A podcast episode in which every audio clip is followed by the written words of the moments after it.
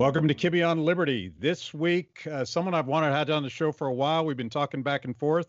Thaddeus Russell, author of A Renegade History of the United States, founder of Renegade University, and as far as I can tell, kind of a, a troublemaker and a roustabout. Is is that a fair description? Oh no, I'm a perfect citizen, Matt. You're you're just perfect. Yeah, I don't I don't like to I like to follow rules, and I think that uh, society needs them, and uh, norms, especially like moral norms, I think should be upheld.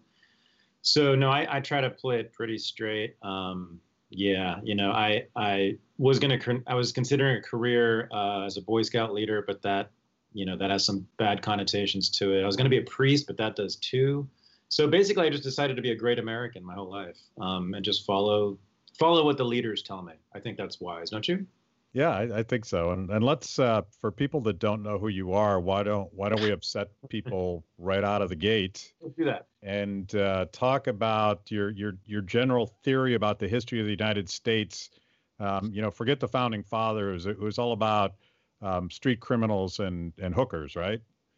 Um, well, it was about both. It was about the interplay between both. Uh, so my thesis is that that um, in American history, there have been groups of people not organized, acting spontaneously. For the most part, there was some organization who were people considered to be the low lives, the lowest people on the social order, the scumbags, the dirt of society who actually by simply doing things they weren't supposed to do by violating social norms violating the rules by breaking the rules they created sort of spaces of freedom that we all now occupy and take for granted. So for instance the big example i use is prostitutes in the 19th century were very powerful uh, very wealthy. They were the wealthiest women who were independent of men in our society and they used a lot of that wealth to invest in real estate, like brothels and other real estate too, um, and use their they use their wealth for political power. And they also were the first women to walk in public alone without a male chaperone and without being shamed for it because they were already shamed. Uh, and they were the first women to color their hair, to wear makeup, as I said, to earn high wages, to own property. Uh, there were a lot of madam madams, brothel owners, who acted as their own lawyers so they were the first female lawyers in this country. They did a lot of stuff that looks like feminism and is not counted as feminism. And they're, of course, not counted as feminists. In fact, feminists were their enemies, and they were the ones who led the campaign called the Social Purity Campaign of the late 19th and early 20th centuries to lock up all the brothels and to put those women on the streets. And that's where they've been ever since, living in danger and terrible conditions and at the mercy of cops and pimps. So that's actually a great uh, success of the feminist movement of the early 20th century was putting those women on the street. So that's one example. Um, it's the it's the interplay between what I call the renegades, the people who violate the norms, who live according to their own pleasures and desires, and the moral guardians of our society, like the suffragists and the feminists and the founding fathers, for that matter, who were no fans of of loose and promiscuous women. Right after the revolution, in fact, the American Revolution, the founding fathers weren't directly involved in this, but their sort of their uh, descendants were politically. They founded a bunch of asylums for women who were either prostitutes or were just sexually promiscuous or who simply didn't want to be mothers and wives. And actually, in those asylums, which in which they were locked, sorry, um, the uh, they were taught how to be mothers and wives, how to cook and clean and take care of children. Uh, it was an attempt to domesticate these women. So that's in a nutshell um, the theme of the book the argument of the book. I apply to various other groups. I talk about slaves about unassimilated immigrants about the mafia during prohibition who of course broke the rules and sold us alcohol and they basically destroyed prohibition by being the the front line army selling selling this illicit substance. That is renegade history of the united states. That's the argument.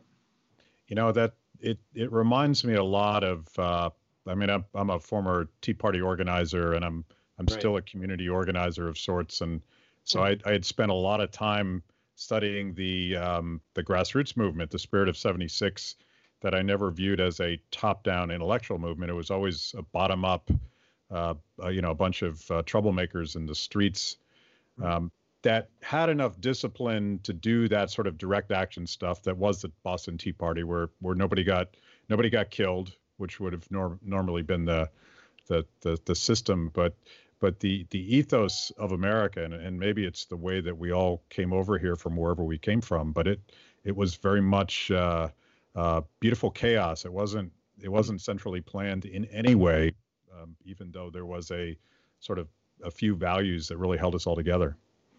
Yeah, so the first chapter of my book is about, I guess, that world you're describing, which is sort of the revolutionary era in the United States. And it was funky, man. It was chaotic and funky and uh, as you said, largely unregulated. Um, so it wasn't just prostitutes who were unregulated. Now, prostitution was illegal, but that law was largely unenforced. Um, but lots, lots of societies' formal rules were unenforced. So one of the things that people don't understand is that during the Revolutionary era, there was actually quite a bit of integra- racial integration going on, and this, of course, is when there was slavery in the United States. Um, but if you went into a lower class, a typical lower class saloon, which were ubiquitous across America, you probably would have found blacks and whites hanging out together, drinking together, dancing together. And in particular, the Irish and, and blacks were very close during this period. They co invented tap dancing, they co invented a lot of American slang. A lot of American English was created by those people, by African Americans and lower class Irish and, and lower class immigrants created a lot of what you and I now say um, in our common vernacular. So um, that that time before and during the revolution uh, is a great time in American history because there was so much freedom in the streets, and you can actually see it, and you see the founding fathers complaining about it. You see John Adams and George Washington and Thomas Jefferson talking about walking down the streets of Philadelphia or New York and being appalled by what they're seeing, which was people doing what they wanted to do. Now, some of it wasn't so nice. I mean, some of it was selling sex, some of it was being drunk on the streets, some of it was dancing, you know, wildly at some at some saloon or something. Um, but you did see a lot of this kind of libertine freedom, and I know that libertarians have some libertarians have a problem with the libertine, and some don't, and that's kind of I think one interesting split among libertarians. Right, there's sort of the pro-libertine or the ones who are at least tolerant of the libertine and those who are very hostile to it and don't want to see anything like that. But but yes, that period in early American history is a time of immense, I call personal, individual freedom, which you might also call libertine freedom. Didn't didn't Sam Adams have a particularly beef with with British soldiers because they they they partied all the time and, and didn't show the the proper moral uh, behavior? I don't know. He might have. It would certainly make sense. Yes, yeah. they to a man. Uh, every one of the Sam Adams was actually one of the less puritanical ones, but to a man, every founding father. This is really important. Publicly, publicly was right. completely puritanical. Now, privately, there were a bunch. You know, they drank like most Americans, which was like fish during that time. Americans drank just incredible amounts of alcohol during that time. Um, but publicly, every one of them toed the Puritan line. Um, they were staunchly opposed to drinking public in public and their public statements. They were all about discipline and order and efficiency um, and being a good citizen and merging. This is the most important thing: merging one's identity, one's individual identity, with the new emergent nation state of America. Right. So you are no longer Matt and I'm no longer Thad. We are now Americans, right? So the beginning of national American nationalism. Um, now, this didn't always comport with their private lives. You know, they were having sex with slaves and they were drinking like fish and they were probably fornicating in all sorts of ways they weren't supposed to be. Um, but what they said to Americans was look, here's the deal. If we're going to be a democracy, even a limited democracy, right? The people who get the vote can't be doing these things. You know, you've got to, this is when sort of people un- started to understand what democracy really meant. It means discipline it, it means more responsibility than it does rights, it turns out, right? Because if if the people govern, which is the definition of democracy, well, you can't have the governors be a bunch of drunks fornicating in the streets, right? And so that's what the founding fathers said. And they also said, and this is really interesting, they said that democracy not only requires that kind of intense self discipline, it actually creates it in people. Because what you're doing, what the founding fathers were doing was saying, okay, we're going to take away sovereignty from the crown and we're going to give it to you, or at least some of you. What a gift! Wow, this thing you now own and control and manage this country. Wow, and a lot of people got excited by that, and they disciplined themselves, right? And so, it's a it's part of classical liberalism too. Classical liberalism teaches right that we are self-sovereign, but that requires intense self-regulation. Right. This was what the John Locke's whole argument was, right? And the founding fathers took that up. So, you know, I'm all for, right, the government staying off of us and and in the classical liberal sense, leaving us to our own devices, but there's a lot of moralizing that goes on in the classical liberal tradition, which I think is not stupid and it's not because they're just uptight. I think that it's actually the logic of both democracy and classical liberalism is that we we have to moralize against ourselves all the time against our own bodily desires which creates this very uncomfortable tension in a lot of Americans, right? We want to be good we want to be good, but boy, do we love watching TV and we love drinking whiskey and we love do, watching porn. so, and all sorts of stuff, right? I mean, and that's really true. I mean, it's, there's a really stark, like, immense gulf actually between sort of American popular culture and what we do with our leisure time and what we say and how we behave in public and what we say in schools and in our workplaces and in the military and on TV and then when we run for office, right? We're all sort of good, upstanding American Puritans when we're in public but my God, I mean, Pornhub just announced that 160, there's 160 million views just from the United States every single day on their website. So, I mean, and that's just porn, right? I mean, you look at the rest of pop culture, it's a wash in hedonistic pleasures, right? Well, so they, that, they, they quarantined us in, in our houses for what's it been, six months now? What did they think was going to happen? You know, I mean, the, um, the, the, the sort of energy the chaotic, anarchic, and not not a good way energy in the streets right now has to have a lot to do with that. I mean, oh, it has yeah. to do with, it.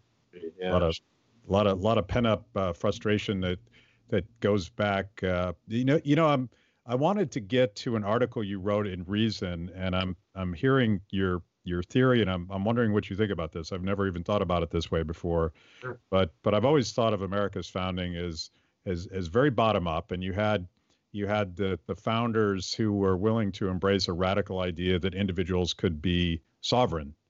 And and you didn't need um, some some royalty someone that's smarter and and more um, um, generous than yourself to dictate that to you from the top down. Very radical very democratic idea. You know thomas jefferson was a radical democrat.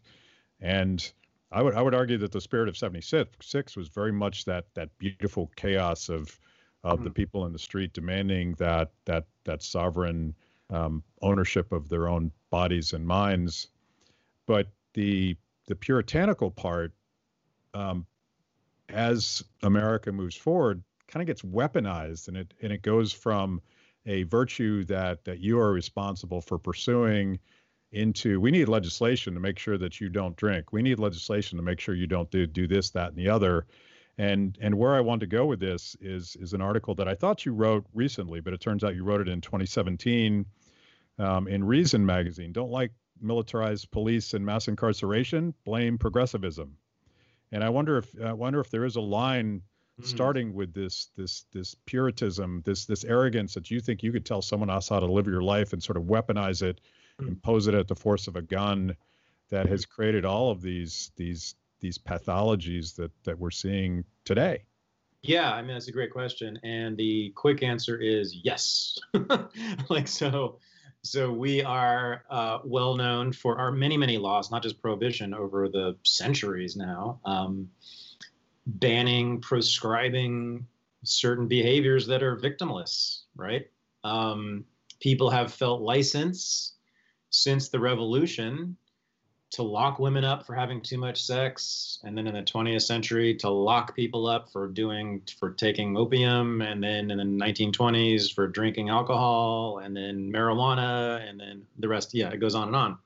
Pornography's been censored you know. Um, yeah i think and I, I often just sort of i don't have i mean the only answer i can offer is our puritan heritage you know for this. I mean people thank God it's only it's always been sort of a small class of people, right? I mean, there aren't that many kind of puritanical scolds running around, but there's plenty. There's enough um, people who feel like it's it's their not just their right, but their obligation to make sure that you don't do something bad tonight.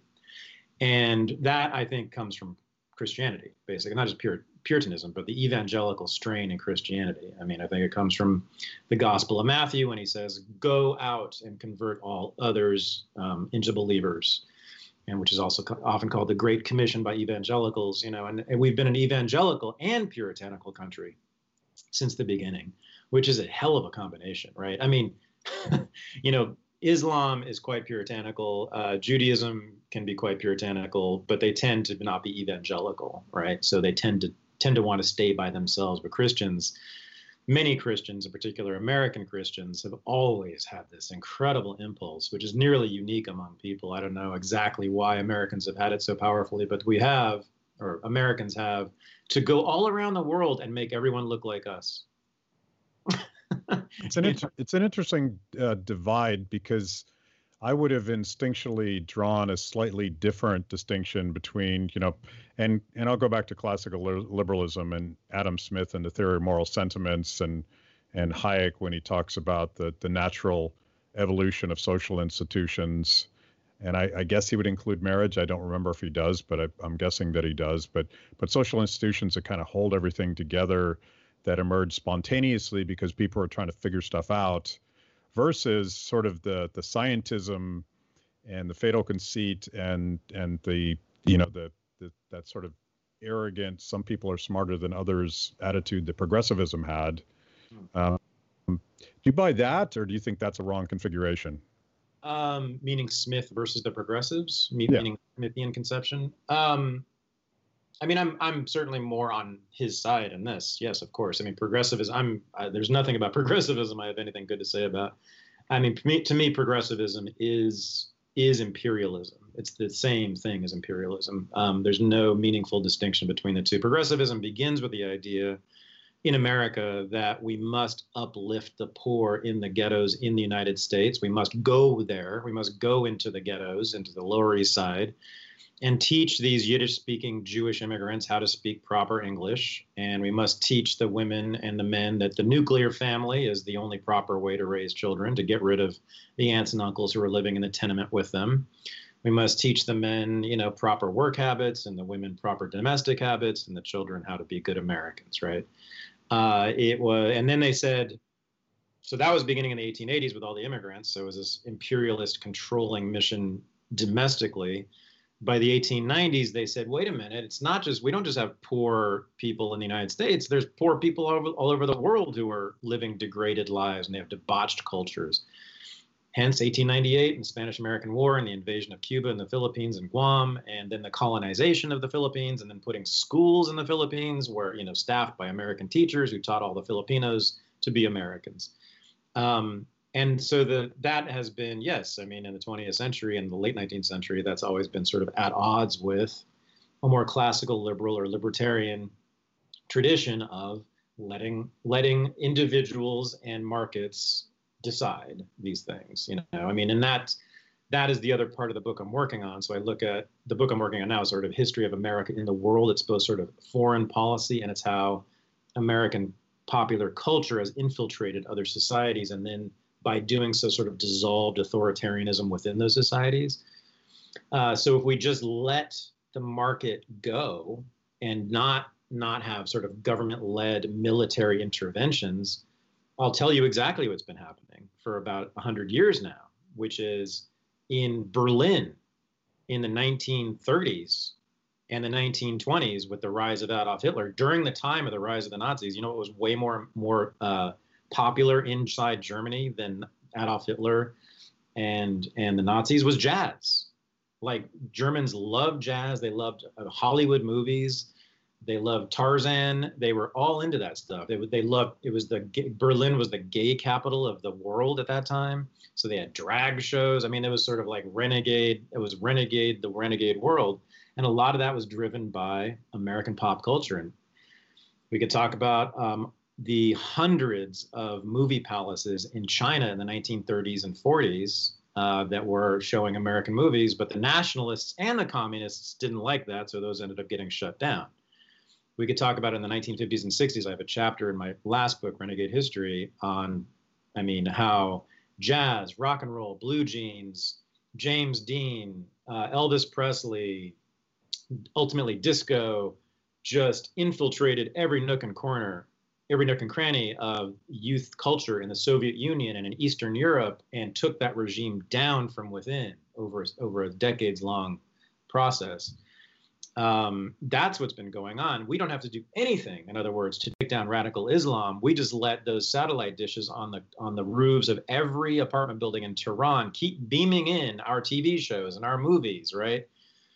You know, the mullahs in Iran and around the Middle East are issuing fatwas almost every day and have been for decades against American pop culture because they know that a t-shirt or blue jeans or a piercing is not just a t-shirt or a blue it, it, it represents the expression of individual desire against the collective, which in that case would be Sharia law, right? Yeah. Sharia law. So it's the worst thing for a single woman to watch, um, a, you know, Housewives of Beverly Hills or watch a Kim Kardashian movie or video or something like that.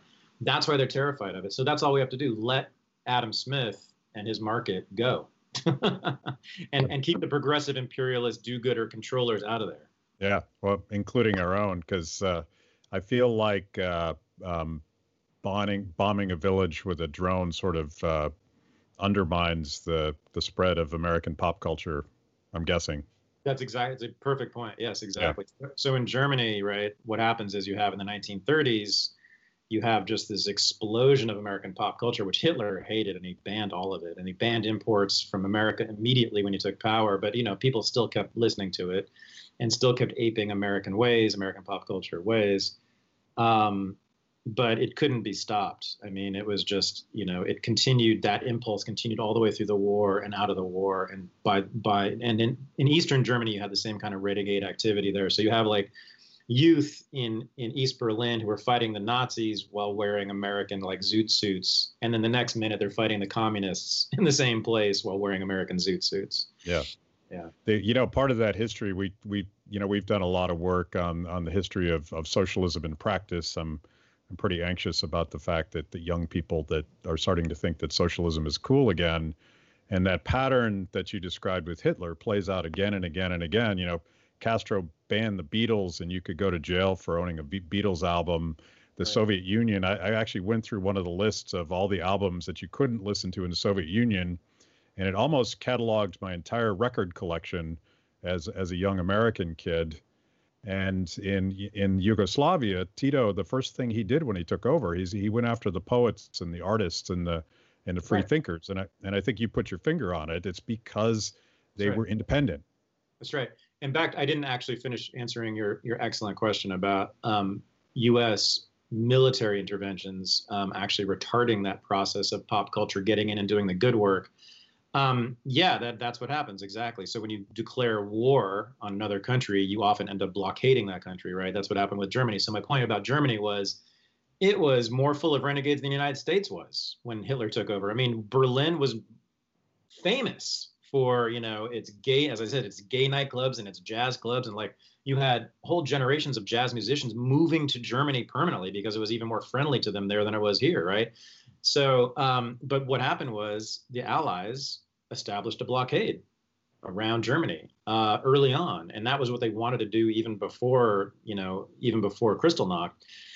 So what that meant was that it was very difficult to send anything into Germany, and it was also very difficult to get anything out of Germany, namely, you know, Jewish refugees, right? But it could, it was became more difficult to to get the stuff in and to to leave people out. So yes, interven- intervention has that unfortunate blowback for the very people it's intended to help.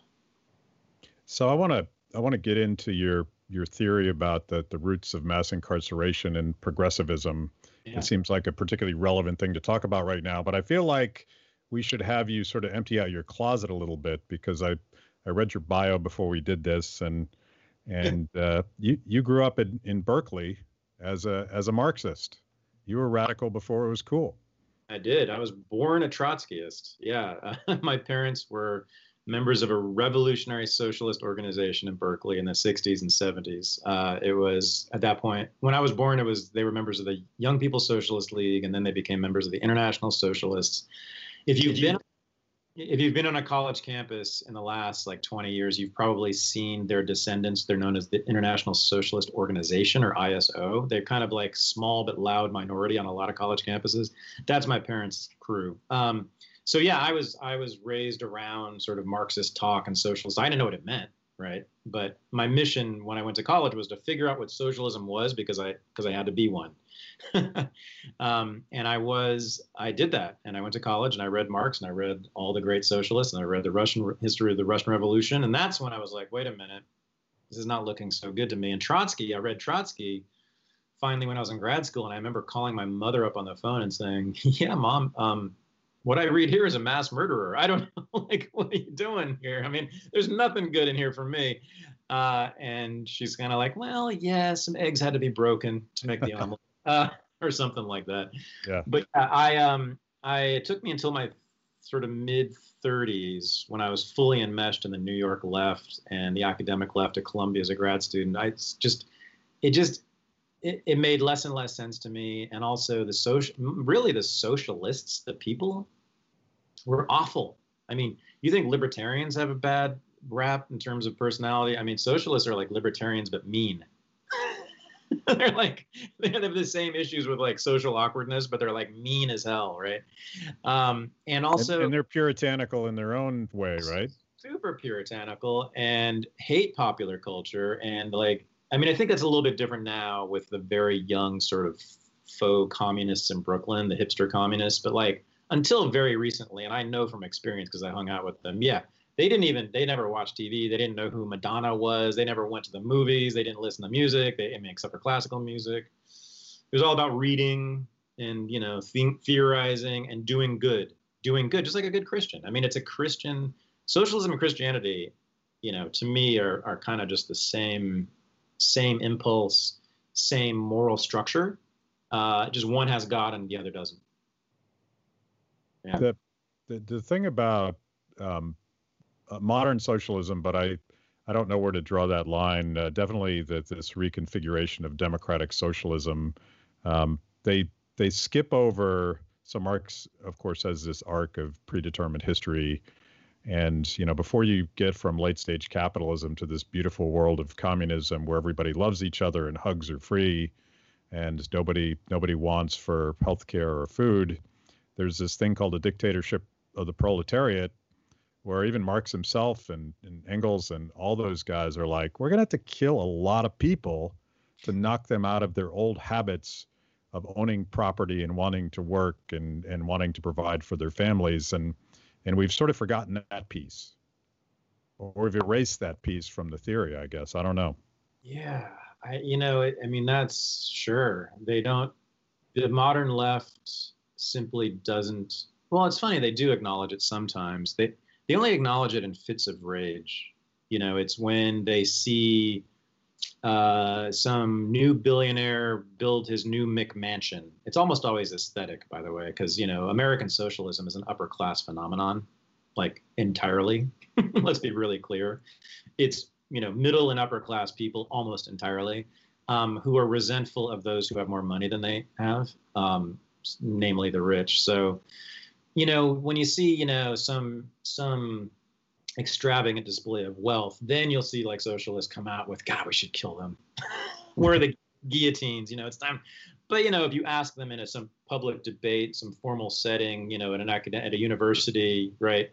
No, there's no need for that. And I've been I've been told that because when I have I have socialists on my show, on my podcast, and I'll say this. I'll say, look, I like you. We're friends. It's going well but I just need to know, like, after the revolution, you know, you're going to be shooting at me, right? Because I'm not going to go to your meetings. You understand that, right? I'm not going to work in your factories. I'm not going to be, I'm not going to work where the collective tells me to work. I'm not going to, I'm just not going to, you guys get this. I'm lazy. I say this to my socialist friends. Like, I'm not going to work. What are you going to do to the people like me who won't work? And they're like, oh, it's fine. You don't have to work. I said, yes, I do have to work if socialism is going to work everybody has to work if the thing is going to work. And they so they just sort of punt on the whole question. Um, but i wanted to say this about um, this sort of refusal to acknowledge what making the sausage really looks like on their part. I have been struck ever since I came into contact with libertarians um, about how absolutely, I think it's willful ignorance. I don't know, but they actually don't understand. I mean, people on the left, they actually don't understand the violence that's implicated in the state and what this and the state relies on violence. Um, its possession of the monopoly on violence, its application of violence, its threat of violence, the whole thing falls apart without it. And regardless of what kind of state it is, and what regardless of what they want to carry out.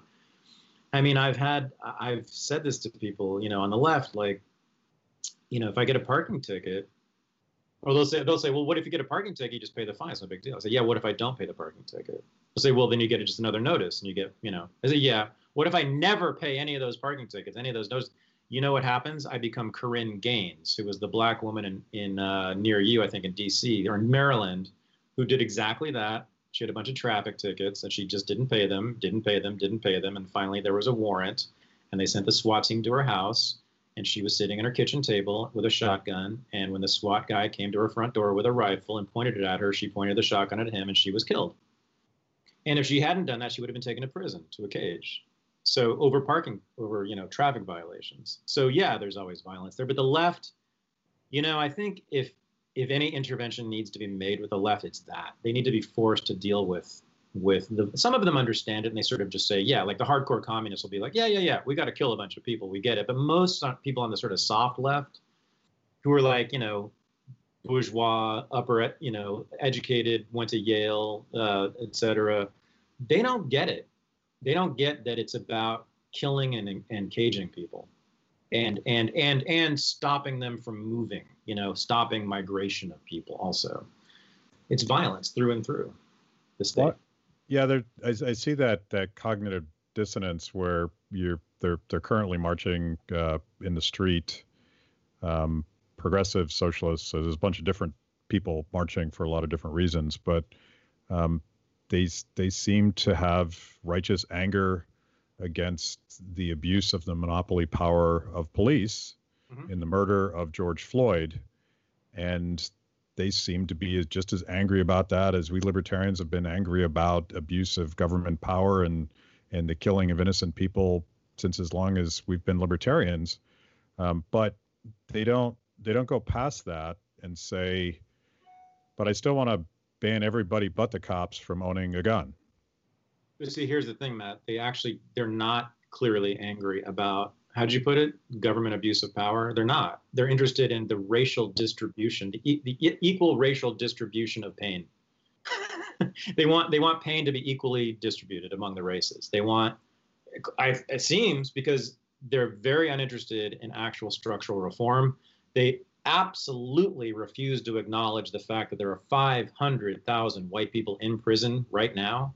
They absolutely refuse to acknowledge that white people, more white people get shot, unarmed white people get shot by cops every year than blacks. Yes, it's disproportionately black people who are affected, but I mean, if it's a racist agenda, that's a hell of a lot of collateral damage. I mean, the thousands and thousands and millions of white people whose lives have been literally destroyed or at least mostly destroyed over the last 30 years, 40 years of the, of the drug war and the war on crime. I mean, that's a lot of damage to take for the racists, right? It's like we're gonna, well, what, what racists would say? Well, we're gonna have like, we're gonna kill and incarcerate like millions of our people just to get at the blacks.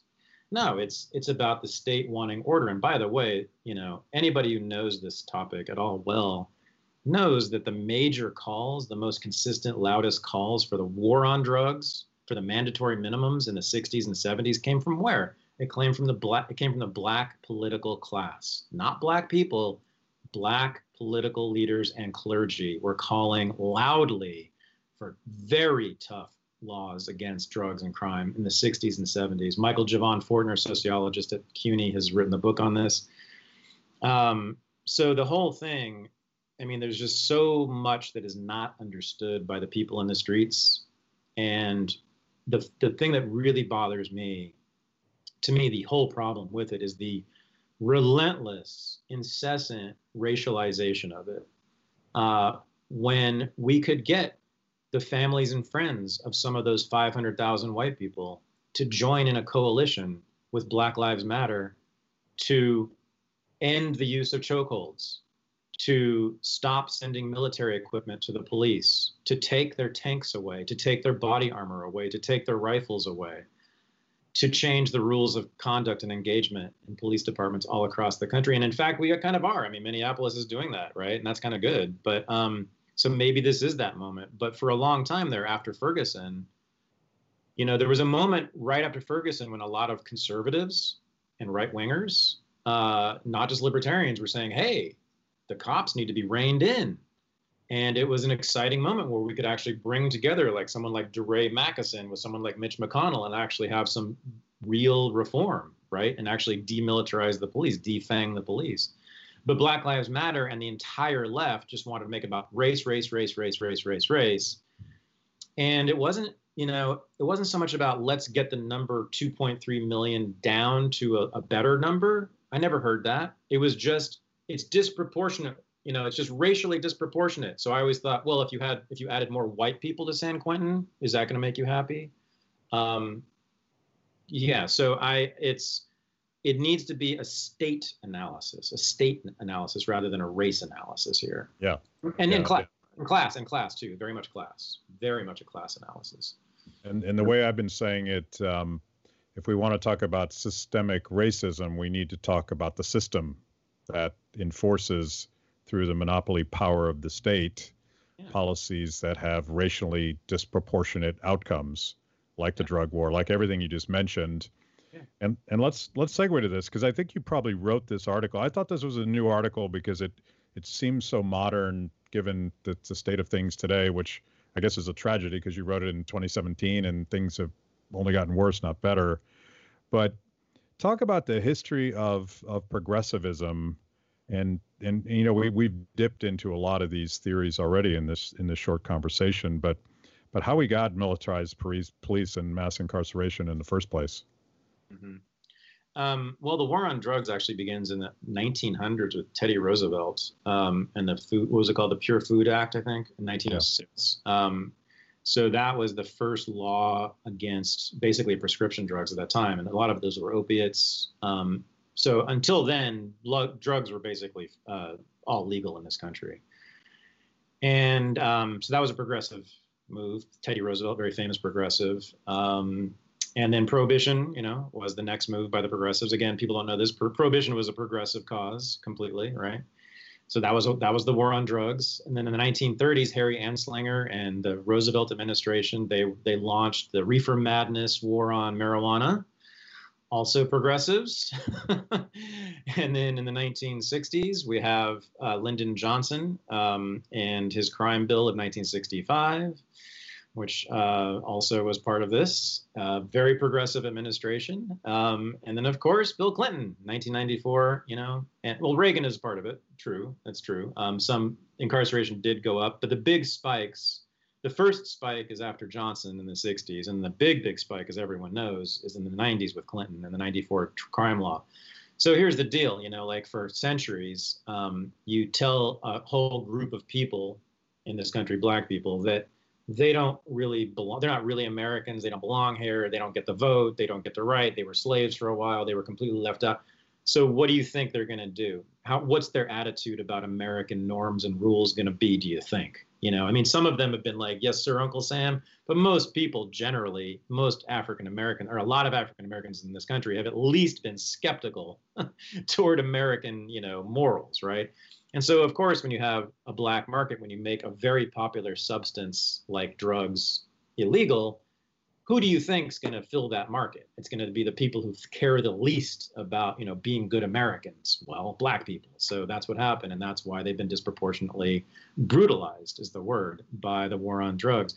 Um, the FBI has estimated that roughly half of all current prisoners in state and federal prisons are there for a drug-related offense, not necessarily a drug-related offense, but you know, like if you're poor and have a, a meth habit, what are you going to do? You're like you're going to have to rob somebody, right? Um, and that's very common. So a lot of people are in prison for drug. So about half of the mass incarceration issue, the FBI and I and others believe, is about the war on drugs. So if we made all drugs legal tomorrow, decriminalized all of them, which I'm for, we're going to lose a huge chunk of our prison population, and we're going to reduce a lot of the deaths in the street from cops as well, because a lot of those, a lot of those killings of people were about drugs too. Um, you know, all the gangs in this country, they didn't start, um, they didn't form themselves to just do violence. They formed themselves, I think, without exception, every single major gang in this country who are responsible for most of the murders, by the way, they formed themselves as drug drug gangs, drug running gangs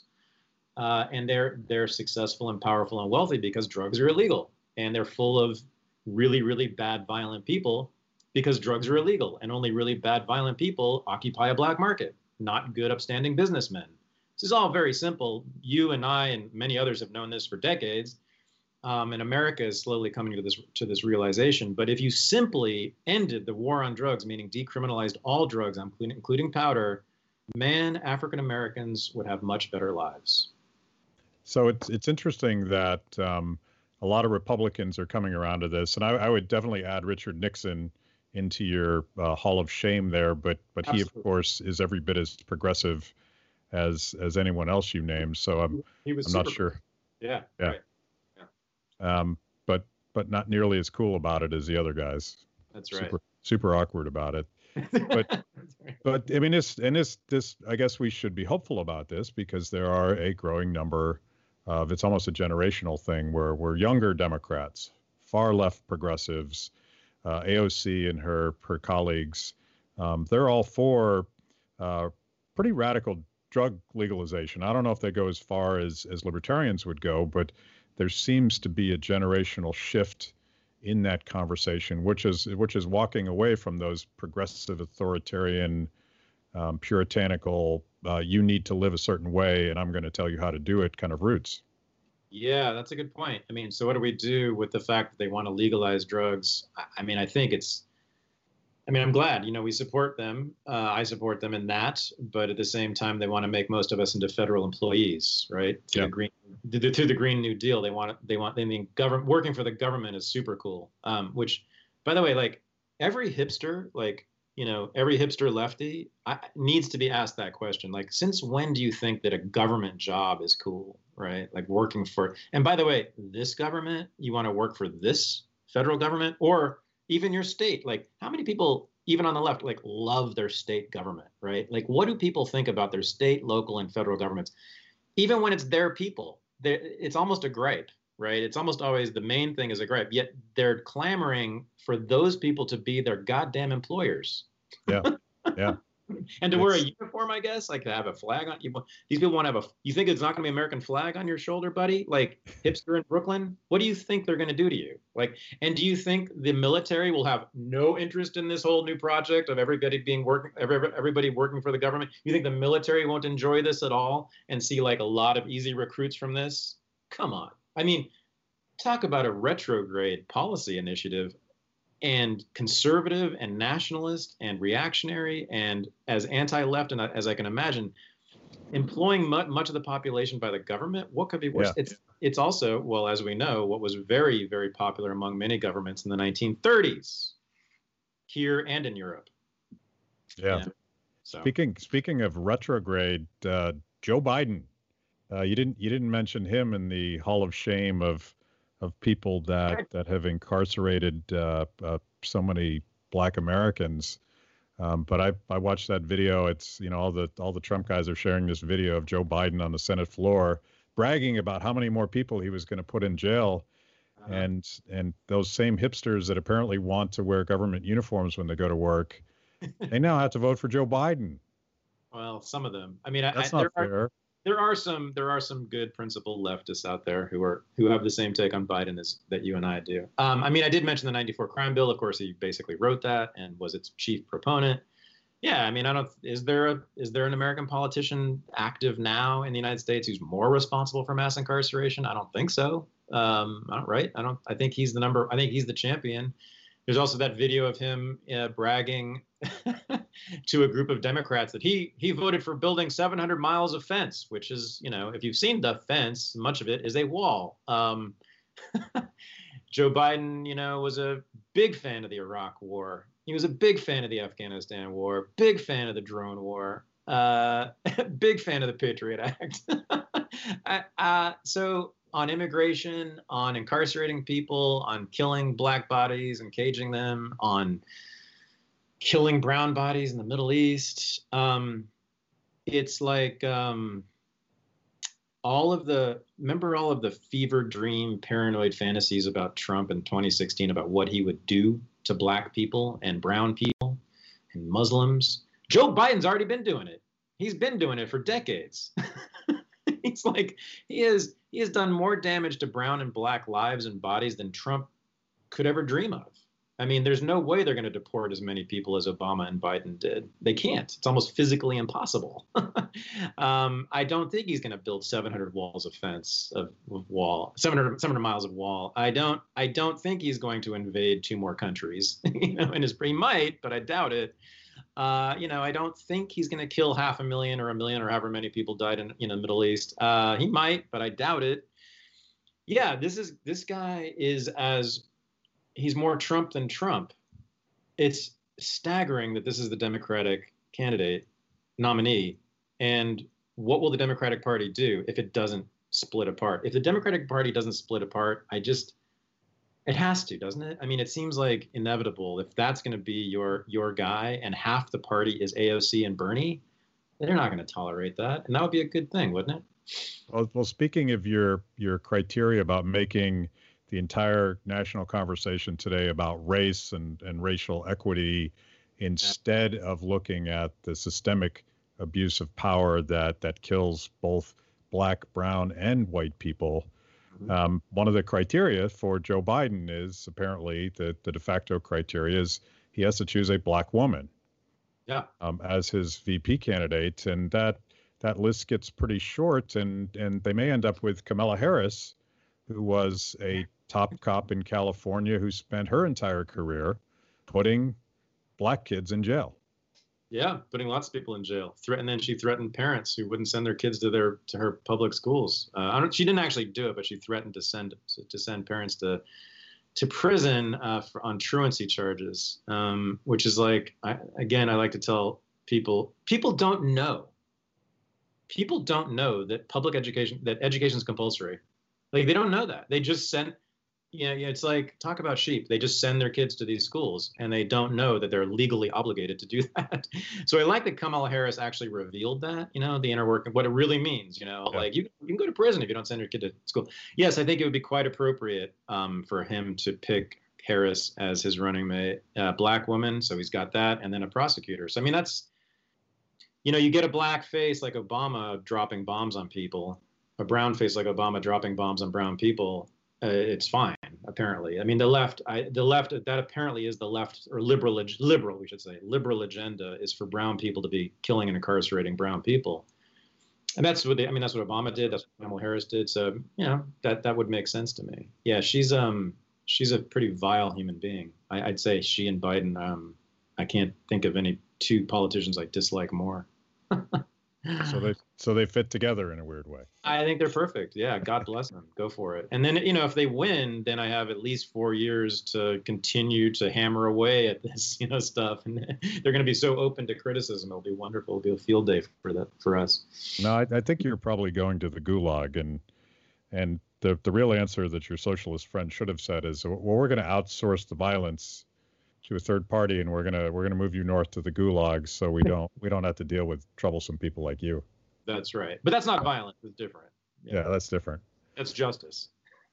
so you are, um, you know, you you have you have a pretty spotted history in terms of your education and and, and where you've taught as well, and I suspect you may have opinions about about uh, the the new speech police and political correctness. And I should start by saying I noticed that maybe it was today that your your most recent podcast with Hotep Jesus was demonetized by YouTube.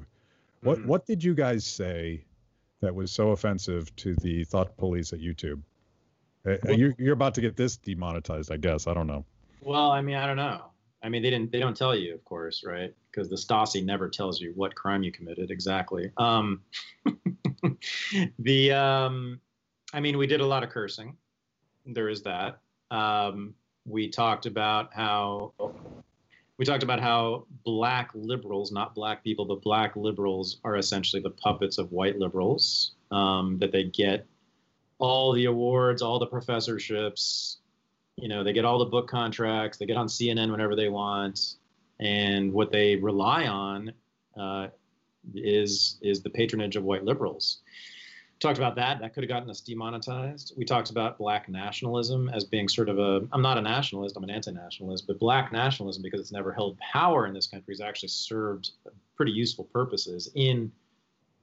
In decoupling, we said in the, in the interview, decoupling a lot of black people's minds from white, from uh, obsessing with the white, the imagination of what might, their imagination of what white people think of them, which he and I identified as like a core problem in racial liberalism is this paternalistic relationship where black people kind of depend on whites and they worry about whites. They they're obsessed with what white people think about them. They're obsessed with white people's racism, their inner thoughts, right? Uh, we talked a lot about that. We talked about black people becoming independent and autonomous psychologically. You know, again, I, I don't know. You'd have to ask the heads of YouTube, but um, it's frustrating. And we did, but we did we did take on a lot of the uh, shibboleths of today, the racial shibboleths that are thrown around. I, I guess that's all we did. What can I yeah. say? So tell me about. Um, I mean, all of us are sort of looking for alternatives where we can have civil, open, candid conversations, and that's pretty much your mission in life. Uh, and maybe maybe to trigger people that that aren't used to candid conversations. But but you've you've launched something called Renegade University, What's what's the mission there? Thank you. Yeah, um, yeah, it's that. Um, we are interested in providing an alternative to the traditional universities, the the so-called normie universities. So what we teach is things that you just won't find at Harvard or Cal or Berkeley. Um, things either that subjects that are not taught or subjects that are taught but are taught in a different way, a radical way. So we welcome we welcome anybody on the left or the right who simply is not allowed and whose discourse is not allowed in those universities. So, you know, we have a course on sex work, the politics and history of sex work, pretty important thing. You know, you're not going to find that at Dartmouth. Um, we have lots of courses on history and philosophy, but they're always taught from either a radical left or some radical right point of view. Uh, and we welcome mostly, as you said, a diversity of ideas. We love the conflict of ideas. We love debate, dialogue, discourse. My podcast is obviously sort of a, a temple to that. I've done 119 episodes with everybody from Mencius Moldbug, the neo monarchist, to Marxists, you know, to all sorts of socialists, liberals, conservatives, lots of libertarians, everybody, and there's never been a fight on my podcast. We've had lots of in-depth in-depth discussions, but never a fight, hardly even an argument. Um, that's what Renegade University stands for. It stands for also two other things. It stands for rigor, academic rigor, and I think there's very little of that actually in most universities, and it stands for fun because I've always found ideas and talking about them fun and most of the members of Renegade University are very much like that. We love talking about this stuff, and we love watching watching the dialectic between two opposing ideas play out. That's what we love more than anything. And uh, the, I mean, it's a podcast? I mean, it's obviously separate, but is it is it is it part of that curriculum in your mind? Uh, no, I mean the podcast we just use. I mean, podcast is separate. It's um, there are some people who have been on the podcast who teach at Renegade University. Um, but no, it's it's separate, and it's going to we're going to actually make them more and more separate. We want to make RU less and less about me. But um, the podcast obviously brings in a big audience, and that helps us, you know, advertise for RU and let people know about what's going on at RU. But yeah, we want to keep them separate. So what do you think's what do you think's going to happen? I I have this um, a somewhat optimistic view that I haven't abandoned yet. I used to be quite romantic about about the breakup of, of top-down institutions and the way that t- technology was democratizing knowledge and, and undercutting the authoritarians who might be in the newsroom or they might be in the White House, wherever they are.